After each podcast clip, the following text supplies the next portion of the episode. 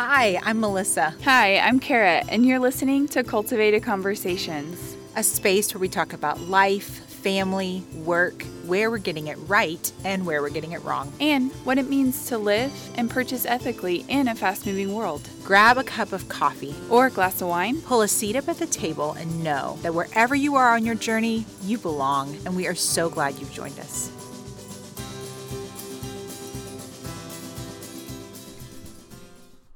Hey guys, welcome back to the podcast. This is your host of Cultivated Conversations, Kara.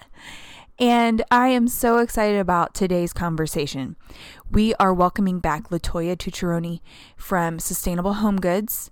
She was on the show last week.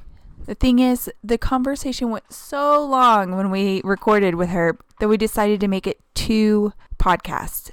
So, last week, if you need to go back and listen to it, it was a big intro learning about her, her wonderful shop, and her family, and just got into a little bit of her heart. This week, we're jumping in, and what we're calling this podcast is Waking Up to the Race Conversation.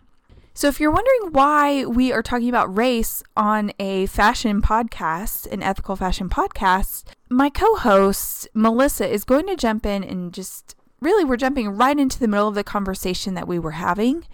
But Melissa is going to give a big intro on why we're talking about race and how ethical fashion leads us and opens up our eyes to other justice issues. And so race is one of them. And so today we're doing a lot of listening.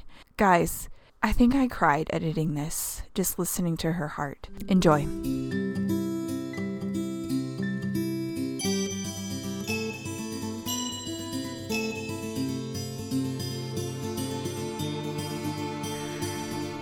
Well, besides Latoya's incredible business that she does and all this international travel, I'd like we were saying at the beginning of the conversation, um, really, I think the fair trade, ethical purchasing world is it is one part of justice. And I think that's what Latoya and I, the conversations that kept us up late at night and um, realizing that like heart is this idea that that we are able to work to make the world a more just mm-hmm. place.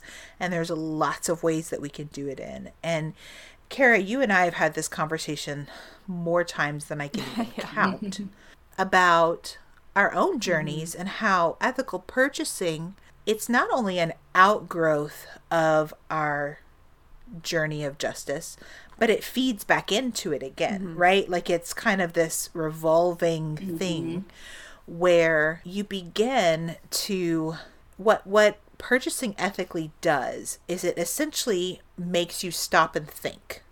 You're thinking about your mm-hmm. purchases, what whether it's like you purchase fair trade coffee or chocolate, you're thinking about it and you've decided the reason that you're purchasing ethically is because something matters more than mm-hmm. price. Mm-hmm. Yeah. It could be the environment. It could be the treatment of the people. It could be, you know, like there's lots of different things that kind of go into it, but you've essentially realized things are not as they should be. And this is a place where I can make a purchasing decision on something I believe in. Mm-hmm. You know, I, I think sometimes we make this idea of justice. I don't know. We make it too big in some ways, you mm-hmm. know? And like Latoya, you were talking about how it's not rocket science. It's not rocket mm-hmm. science. We make, we actually make those decisions and we leverage our privilege in a ton of different ways. But I think that's the reason that we were like, we need Latoya on because because it's that conversation I think that you and I could have for hours, right? Totally. And talking about all the different ways and all the different ways that our differences set us up for different places of justice, Yeah. right? Like Carrie, you and I have talked a lot about how one of the privileges that we carry is the privilege of being a part of the dominant cultural landscape of historical America, which is white Yeah. culture, right? And that you and I live in a privileged way simply because of the color of our skin. And that reality is something that, again, ethical purchasing leads us to these bigger conversations. Um, and everybody gets there in different Yeah. ways. It's not like you start buying fair trade and are all of a sudden like yeah. necessarily questioning having questioning you know, your like, existence. yeah, yeah. yeah, not necessarily. Yeah.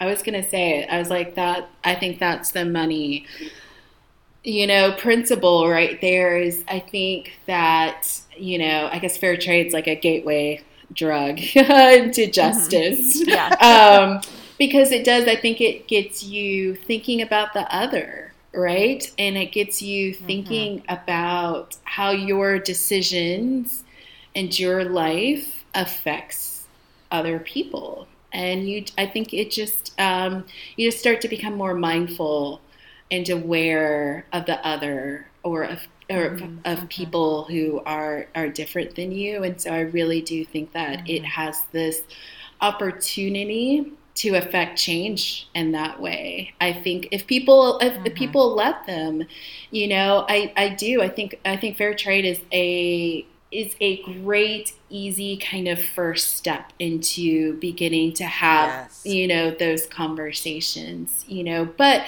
but never let it stop there right? Because it's easy to Right. think of justice as this global idea when justice uh, and the need for it lives in your neighborhood perhaps even next door you know at your schools. You know we live in a area that has like one of the best school systems in all of Georgia. So you're thinking, "Oh, we're good." Like, you know, I mean there are so many issues of equity that have to be worked out in in our city. I mean, in Atlanta in general, like we're seeing um, the housing market that is pricing out our elderly uh, black neighbors who have lived in the city like all their lives, and now their taxes are too high for them to pay as people come in and start gentrifying um, mm-hmm. neighborhoods. We're seeing equity mm-hmm. problems in our school systems as far as discipline goes Yeah. for a lot of our kids, homelessness in our schools, and how do we mm-hmm. deal with that? An increasing housing market that is only making good school systems accessible to those who are rich enough to pay for it. You know, so uh-huh. these are all issues that are around us. You know, if you deal about with the police, who who mm-hmm.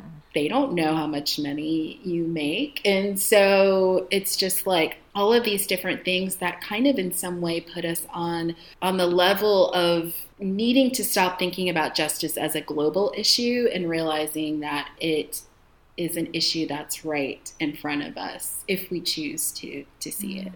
Yeah. So my experience is not how everyone experiences the world. Yeah, Right. that's huge. Just that, like, just Just that that one thing. statement. It's like, and that's it. Thanks so much for listening today Yeah. to the podcast. Go and th- go and think Yeah. on these things. yeah, I don't even know how to unpack that. That the way I experience the police, the way I experience Yeah. school, the way I experience the consignment shop is different than how mm-hmm. Yeah. other people are experiencing it.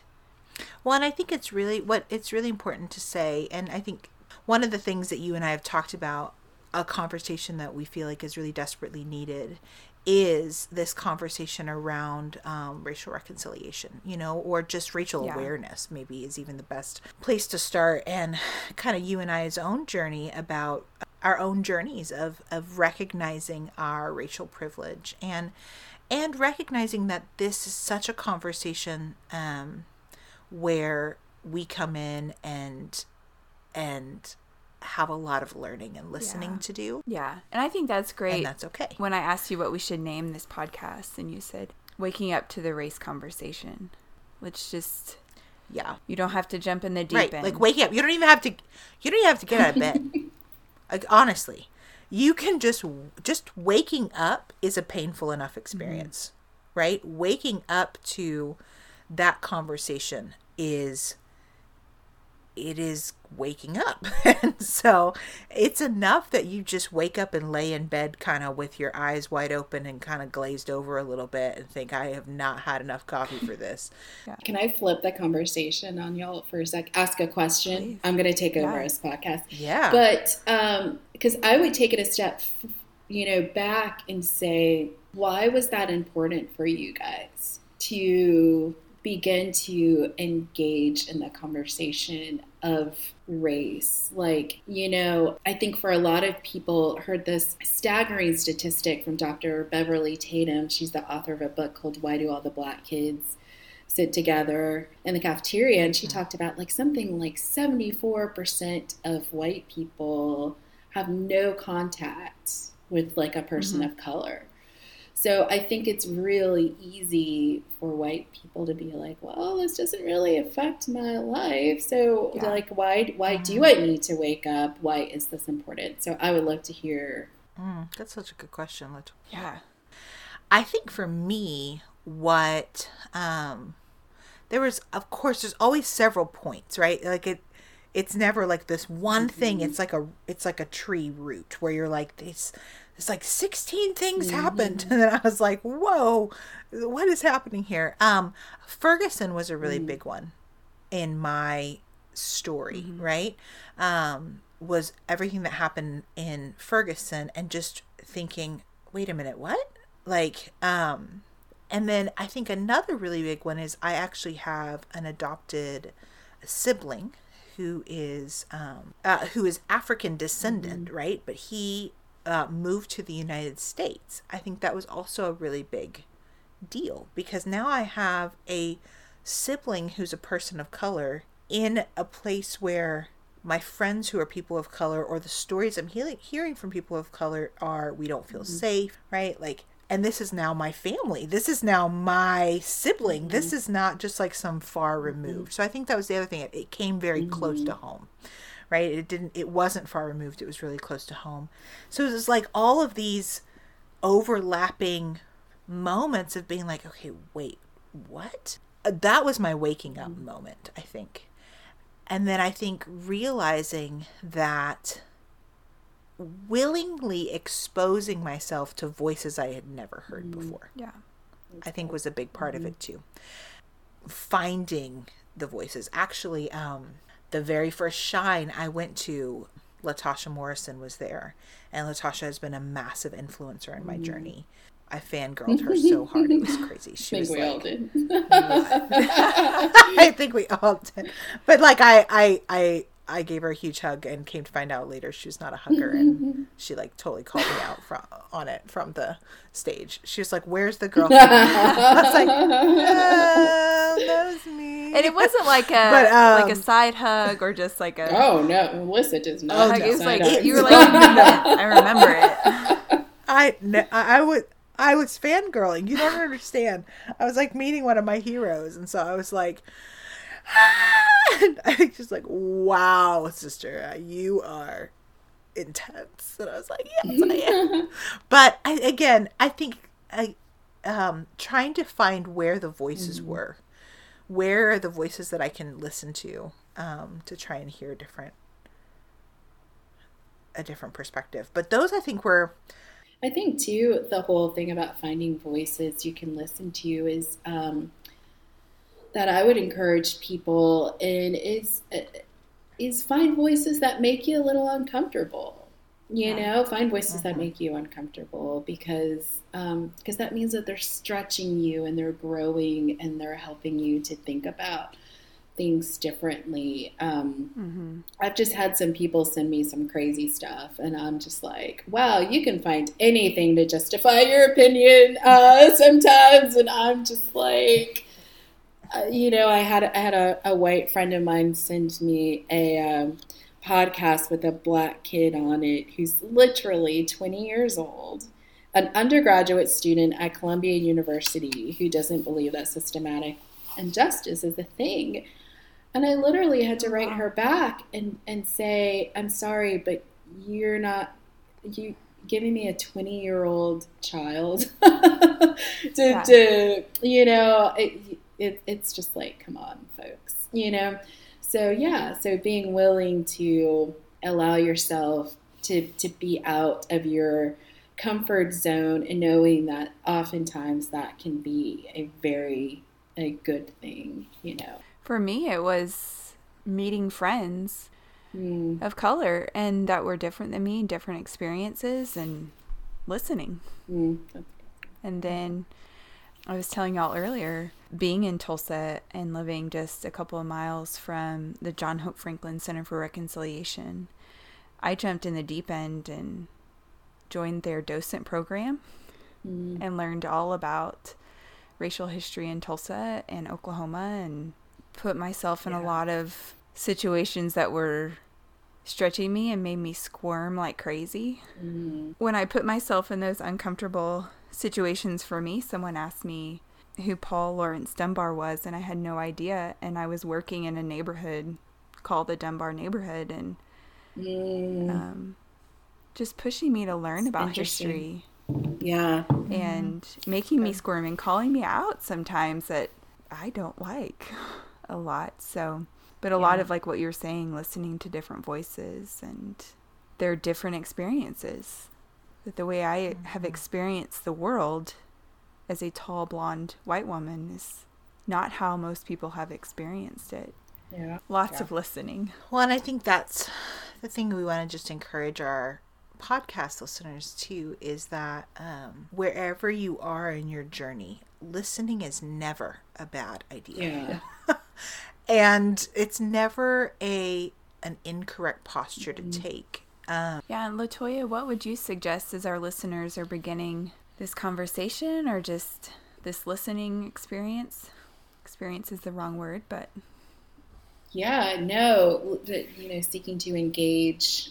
yeah. I, I really do think educating yourself uh, first is huge. hmm And I think not relying on your, you know, black friends to do all of the education for you necessarily. And like Yeah. Melissa said, there's so many resources out there and it's kind of a rabbit hole like one thing will lead to another lead to another the be the bridge group is a great resource because not only does it give you a platform for listening but there is literally like a, a referral list of just books and mm-hmm. resources and things that you can begin to use to to read and then I think once you've kind of educated yourself and questions are arising or things are stirring up in, in your soul, then that might be a great time to come and engage. And and I would say in a posture of humility because it is Mhm. like it's such a learning process and you know and I'll personally share my story as a growing up as a middle class black woman that my experience was very different than a um, like a, a poorer black woman might have Mhm. experienced and all of the judgment that i placed on my brothers and sisters who grew up in environments that were not like mine like i really had you know god really broke my heart over that and i actually read um, Ta-Nehisi Coates' book, Between the World and Me. And what I loved about that is he has this brilliant way of bringing people into the psychology of, of a person, into, into their mind and their thinking. And I was just broken there to just be like, oh my gosh, like I've never thought about it like that. I've never had to experience life like that. I've never had to experience Mhm. a life that might lead me to make these decisions that are so different than my own.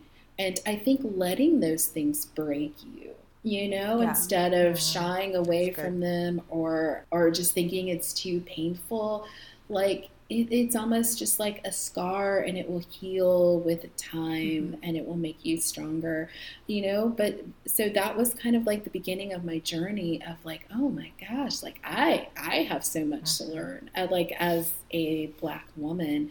And so yeah so allowing yourself to be uncomfortable finding spaces to be able to process your thoughts and what you're thinking. And again, Be the Bridge is a great place for that to start meeting in person with other people and having those conversations like you had. And again, you know, if you're not around a lot of people of color, just in your natural, you know, community, again, there's a great online community there that you can reach out to um, and be engaged in. And um, so, yeah, the resources are out there. Just read, engage, because it really is like it's an important conversation to have. It's an important if you care about justice, I feel like it's just like you can't just, it's not this thing that can be compartmentalized, mm-hmm. you know, and I just care about justice for my clothing or for my home goods or my the jewelry that uh-huh. I wear. You know, you have to care uh-huh. about justice for for all people because chances mm-hmm. are one day at some point it is going to come home it is going to come yeah. close to you and i want to rewind. You mentioned not asking your friends of color to do all the educating for you. Yeah. So you actually kind of said that pretty quickly and kept on going on educating yourself but break that down for our listeners on what does that look like? So i think as white women we don't even realize we're doing it and here I am asking you to explain. no worries. Um, sometimes there's a place for it, so I won't. Yeah. I won't rule it out completely. But but yeah, I think it's easy. I think Karen, I, you and I were talking about this earlier today to only connect with your your friend of color on. Um, the issue of race, you know, mm-hmm. like they're just yeah. like your go to person um, about race. And, and I think that's something that's really important to understand is, is for a lot of people of color talking about these stories, having to rehash them, it's almost like reliving trauma, like mm-hmm. over and over again, having to under to live and share your feeling of otherness, of mm-hmm. being marginalized, of being treated unfairly simply because of the color of your skin, like that's that's traumatic to somebody. Mm-hmm. And so to have them have to enter into that space over and over and over again only for you to learn it, it, can be painful and especially since there are so many resources out there and really there are a lot of white people who have done the work who have done a great job of doing the work and educating themselves. Um, that there are voices that that you can hear from that are not just mm-hmm. people of color, and so I would really encourage that and and and learn to just be friends with your your yeah. your people of color and i think in a more natural context those things will come up in their own time and in their own way instead of of just using them for for just yeah. that aspect of yeah. education. Well, and Latoya, you talked about something I think that's really, really important um, in recognizing, and I think it's really important in particular for the white community, which is this idea of mm-hmm. grief. Mm-hmm. And I don't think you can wake up to this mm-hmm. conversation without mm-hmm. grieving. That's so good. And I think the challenge is that you that we are made to grieve in yeah. community very understandably and in a very right way there's a there's a desire for for a community to be involved in that process but the challenge mm-hmm. is that that desire will often bring mm-hmm. pain mm-hmm. and heartache to the very people you want mm-hmm. to connect mm-hmm. with and yeah. right like and be reconnected to and so um, and so it's complicated. I don't. I, I don't want to try and simplify it oh, like, yeah. oh, so. Yeah. I think Austin Channing Brown addresses it in, in her book, you know, mm-hmm. I'm still here, you know, of like random white people who would come up to her and just like apologize yeah. and, and you know, just, just like, you know, yeah, yeah, yeah, and you know, and there is this sense of like, I don't need your apology in order for right. you to feel right. absolved of whatever like yes. guilt you are feeling. I do think that there is a need to to process that grief and absolve that grief Right. and really like y'all something that has been huge for me is this awakening that like that white women like you guys can really be having this conversation like with each other. And you know because here in Yes. georgia we had a really big election right? Um, Mhm. it was stacey abrams and um, brian kemp and you know um, and they both just kind of represent like the old order and the new order. And it, it, it just brought out a lot of stuff here in georgia. And when the election polls came out seeing that you know 76% of white women voted for this this one man. And um, yeah it really brought out a lot of stuff on on both sides about okay well what do you guys really think about people of color and women of color that you would vote this way and all this kind of stuff? And realizing that your demographic as white women is very uh, powerful. And in the way you vote in the way you purchase. And i think that having these conversations of processing grief of trying to engage in racial racial reconciliation i think a lot of it starts with you guys talking and mm-hmm. grieving mm-hmm. together right? You know um, i mm-hmm. identify as a christian and i think something that the church does not address very well is this idea of corporate responsibility right? You know um, i encounter a lot of white people who are like i'm not racist. Um, i don't own slaves. I know i didn't do this. I you know it wasn't me kind of deal. But i think when you look at the bible there is this in the especially in the old testament there's this very strong sense of just like this corporate identity and um and there's in, in fact like there's this really cool verse that i was like what in the world? Um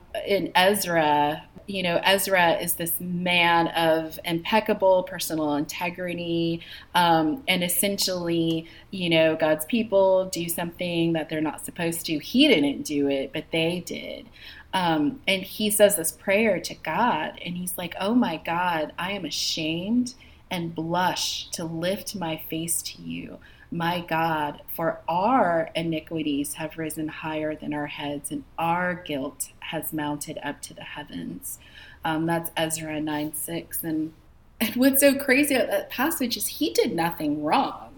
But yet, Yeah. there's this understanding that, well, these are my people. And so, like, we collectively, like, take responsibility for that. And so, you know, what would it look like to grieve together that this is the world that we live in? What would it look like to sit together and say, okay, how do we use our platform as and our privilege as white women to begin to have have change?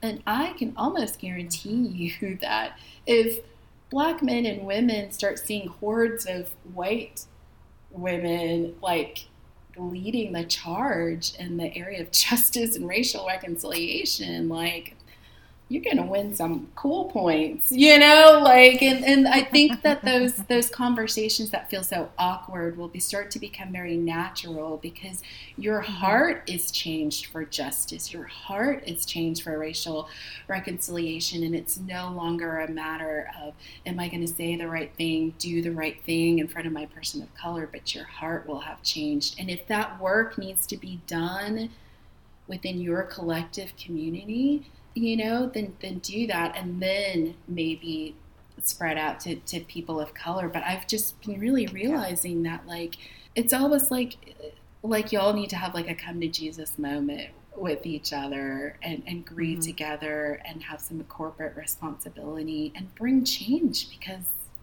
you know, white women, you guys have more power than I think you guys realize, more than you've probably been led to believe Yeah. because of some mm-hmm. patriarchal issues that our country also struggles with mm-hmm. as well. So, Well, I love what you're saying, Latoya, because essentially, I think the grief that will come from waking up to this conversation, and it will come. Mm-hmm. I mean, it will. And it confusion, like it will be hard emotions that will come.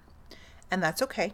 but the way through is that there is work exactly. to be done the mom and me ready so daniel tiger is this kid show that daniel every tiger. parent needs to utilize in their parenting joel and i are like at least 75% of our parenting is daniel tiger like for real like, like i'm like oh daniel tiger has a real yeah right. That, right you know but there is one of the shows talks about um, saying I'm sorry is the first step, then how can I help? Mm-hmm. And this whole deal is like, sorry mm-hmm. is not enough.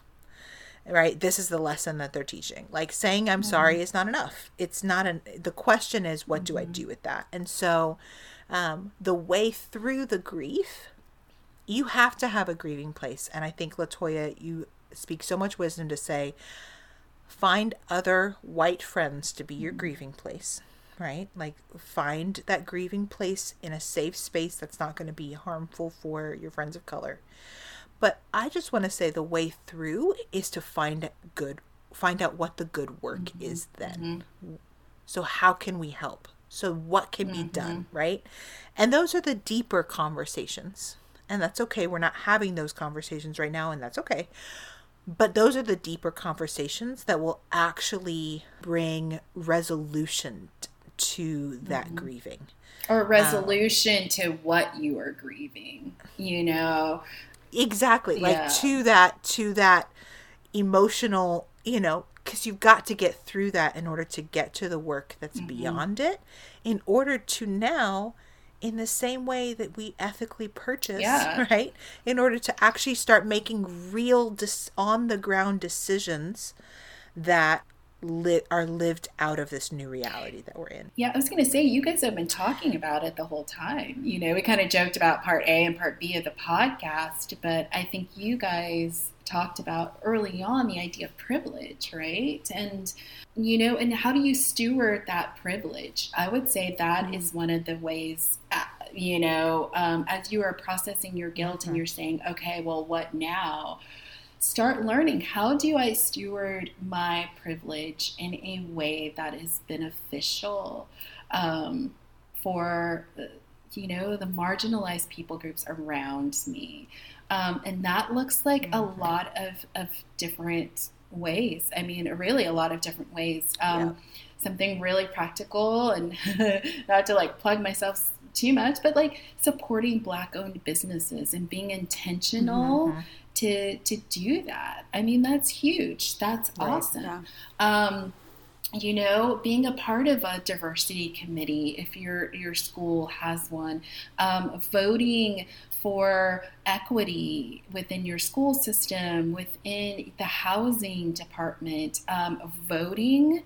Uh, voting in ways where marginalized people are uplifted and um, and helped and the poor are cared for.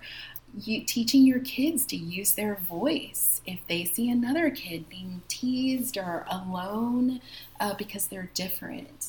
You know, teaching your kids to to be a voice um, to stop you know hurting and and pain and and those types of things. So what stewarding your privilege looks like can can can look a lot of, of different ways. But like Melissa was saying, I think you have to go to that hard, through that hard place to get to the side where you can really understand the importance of that stewardship. And it's not something that's simply motivated out of guilt because that will never sustain yeah. you.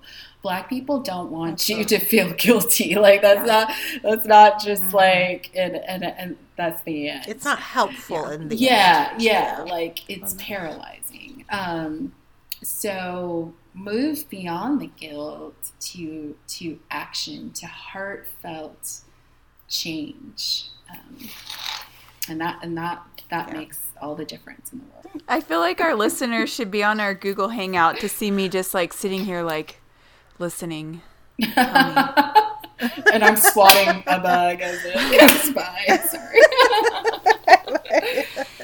our listeners are not going to get the two-hour version of this conversation that we're now on. Um, on our outline, we've talked about like some things maybe not to say, just that we don't it's like we don't even realize we're saying these things or what comes across when we're saying them. And um, I'd like to hear from you some things that you'd like to just hear um, or not here. right, not here. Um, but I do want to talk about too color blindness. I want to make yeah. sure we hit on that because that is something in the white community that we have I hear it a lot. I hate as, it. Like my kid is colorblind. No, they're not. And they're not. And even for myself, my son, my husband and I are white. My son is black, mm. and he is 4 mm-hmm. and he knows mm-hmm. he is not colorblind, mm-hmm. and he is mm-hmm. proud of his skin color. And when Good. we are around our friends of color, he will stick out his arm and put it up next to their arm and go, "We're the same." That's awesome. Like, yeah. That's what beautiful. So, awesome. so, yeah.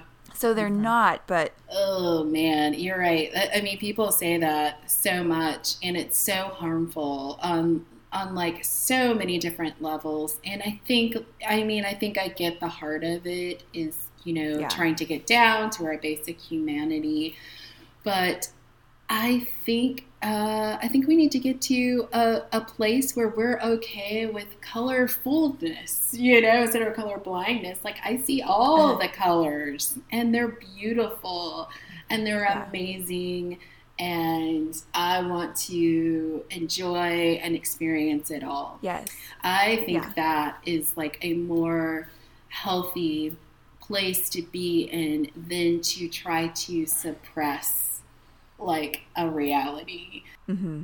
And yeah, I mean, I don't really know if there's much else to say about that because it's just, yeah. it is, it is what it is. Like that, the color of my skin as a woman dictates a lot of things by, about my life. And so it's almost insulting when people say that because it completely negates my life experience mm-hmm. You know, it's like when I walk into a room, I know I went to a conference, 350 women. There's only two black women in the entire room. Guess what I feel when I walk in there? Like yeah. the color of my skin is very apparent in that room. And so when you tell me you don't see it, again, like you're negating my my experience and my sense of otherness. Mm-hmm that yeah. I, I, I regularly feel. So I would I would steer clear of that. It seems that's why I feel like in this conversation there are things like that that like years ago I was like, okay, color blindness and yeah. thought about it and was like, oh wow, this is how that this word is being experienced and what it's meaning. I was going to say, once you start talking to people of color, I'm sure that's when you. Yeah. Yeah. But what are some other things that we could avoid? Um, I think saying I'm not racist um, yeah. is another Absolutely. one that people. So mm-hmm. I would, you know, stay away from um, from going there because again, it almost sounds like you're trying to absolve yourself from the mm-hmm. conversation, and um, and in moments like that, it, it, it's not really about you, you know, necessarily. That might sound mm-hmm. harsh. Um, I'm not trying to be harsh. no. Um, so that that's um, a big one. And allowing yourself when I've tried to put myself in the last few years in a position of when when my own prejudice comes up mm-hmm. and it smacks me in the face and I'm like, oh my gosh, it's still there. Mm-hmm. Okay, let's deal with that. Mm-hmm. You know, mm-hmm. instead of that defensive, nope, I don't have any racism, I don't yeah. have any prejudice. Yeah. You know, and putting that wall up, putting yourself in a position of, okay, I want, when it comes to the surface, let's deal with it. Yeah. You know, and move forward and not, nope, but I'm not prejudiced, but I'm yeah. not racist no, it's there. When it comes up, I need to deal mm-hmm. with it and seeking it out too. And so, yeah, yeah, yeah, I think that's so good. So, yeah, but again, you know, I was talking to my husband about that question, and he really brought up a good point um, that really should preface everything that we just said. And he's just like, if you're doing the hard work of the heart change, you won't have to worry about like am i saying the right thing? Am i doing the right thing? Like sometimes almost focusing so much on am i saying the right thing? Can be a distractor from it can keep that change on a very shallow level mm. you know? But if you are doing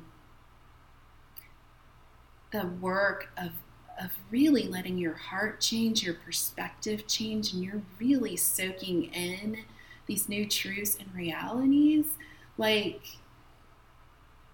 with that education and with that change, you won't have to you won't have to worry about that um, so much. So so I do want to back up and say that like yeah, that's good. Yeah, don't don't just worry about what to say. It's it's so much it's so much deeper than that. You know, mm-hmm. do the educational work, be in relationship uh, with people who are different than you, and all that other stuff will will work its way out. Mm-hmm. Oh, that's good. We were talking about this earlier, and just self discovery of myself, learning I'm an Enneagram one, and um, that like what to say is, and not saying the wrong thing is in mm-hmm. so many aspects of my life is yeah. paralyzing sometimes because I always want to say the right thing. I mm-hmm. I like clear pathways. I like mm-hmm. this is how you do this and this mm-hmm. is how you this is what to do and what not to do and so in these relational conversations and it just messes with me sometimes. So yeah. if any of our listeners are there, like that's if you're Enneagram 1, that has been my something I've had to work through is mm how I like those clear cut answers mm-hmm. and how that's just not always going to be the case the pathway no in fact um, one of my heroes melissa will know about her cherry she is one yes. of our artists and yes you uh-huh. would know uh-huh. about her too um, uh-huh. she said this quote at one of the shine conferences that you must be willing to be the odd one in your community in order to be a bridge and that has just always stuck with me. And, and i always tell people like you have to be willing to enter into kind of that awkwardness and that mm-hmm. you know uncomfortable place in order to be a bridge. Um, because it, it just is it just is what it is. And it's funny because random story but i had to have a conversation with this guy that i really liked. Is like in my early 20s or something, and it was going to be really hard. And my friend was like, Yeah, it's going to be awkward and it's going to be hard. And there was something about her just naming it what it was and giving mm-hmm. me the power to just let it be what it was that, like, yeah. It took away the power to make it weird. It was just like, there was I don't know, there was just like freedom to be like, yeah, it's going to be a little awkward and it's going to be painful, but it has to happen and it's worth it. Um, to step into those spaces. And so I, I, would say that for your listeners that like it's okay. Um, and that's where true change and where true reconciliation um, happens. Like there is no point in history where change and reconciliation has ever been easy or comfortable. Like none. Yeah. Um, and so if this is really the work that you're you're wanting to enter in and be a part of, um, yeah, it is. It just is what it is. But man, it's so sweet and it's so beautiful mm-hmm. and life changing um, once you begin that journey. This has been so good. Thank you so much, Latoya, for chatting with us. It's been so, so good. Fun. It's so fun talking with you guys. uh, we do want to wrap up. We always, and this is where I joke with being my friend, our conversation goes from really deep to right. a pair of shoes I just bought. Um, I love it. And so when we started this podcast, a big part of it for uh, Melissa and I was like kitchen table conversations and these mm-hmm. are how mm-hmm. they go for us is yeah get into these really deep conversations and then we talk about purchasing something for our home or for yeah. our kids, or our brand new sho- shoes we love. So, gosh, we're just going to point everybody to your business to say Yay. this is the yeah. new ethical company you need to be watching. Yay. That's um, awesome. But tell us something, a recent purchase that you've made that you're loving. Yeah. And a recent or a purchase that you're looking forward to making. So I got my first pair of Everlane jeans. So uh-huh. that's awesome. So those have been great. I've been following the company for a long time and um, you know that they really focus on um, ethical sourcing and transparency. So, mm-hmm. um, so that is great. Um, and then a company that I actually want to carry one day. The the hope and the goal right now, I'm mostly e-commerce business, but the goal that we're working towards is to be a brick and mortar. And the company yeah. I want to carry at that time and purchase from is called Tonlé. Um, have y'all talked about them? I'm sure. We haven't. I've been oh, following them oh, though. Yes, I love them. So I've purchased from them in the past, but uh, just a little about them. They are a zero waste clothing company um, based out of Cambodia. Just love their business model of going into the markets, buying the scraps that other manufacturers just throw out. And they get them, mm-hmm. wash them, and base their designs off of what they have. And then even when they cut out the patterns, they um, the scraps they break them down into pulp and make all their tags out of them. Um, mm. So yeah, so it's wow. really cool, and they're really on the forefront of the conversation about ethical fashion. Um, there's yeah. another company I love too called Studio 189 it's actually uh-huh. uh, two women um, who started it. Rosario Dawson is one of them, the actress, but they work with women in Ghana. Um, they make their products, and it's just this beautiful celebration of African prints and fabrics with, you know, really um, edgy silhouettes. And one day I hope to afford it. They're pretty pricey. They're pretty like. Yeah high fashion, uh-huh. but they are really leading the charge um, in the high fashion world to begin having that conversation about what does it look like to be ethical and to create jobs. And um, yeah, it's a really beautiful company. Awesome. Cool. Well, thank you so much for being on the show well, today. Thanks for having me, ladies. It was so much fun. yeah, thank you for the platform that you guys are creating um, just to push this conversation forward and to educate people on um, justice issues and beautiful fashion. And I love that those things can all go together. Like, they don't yeah. have to be separate. So, absolutely. Cool. Absolutely. Mm-hmm.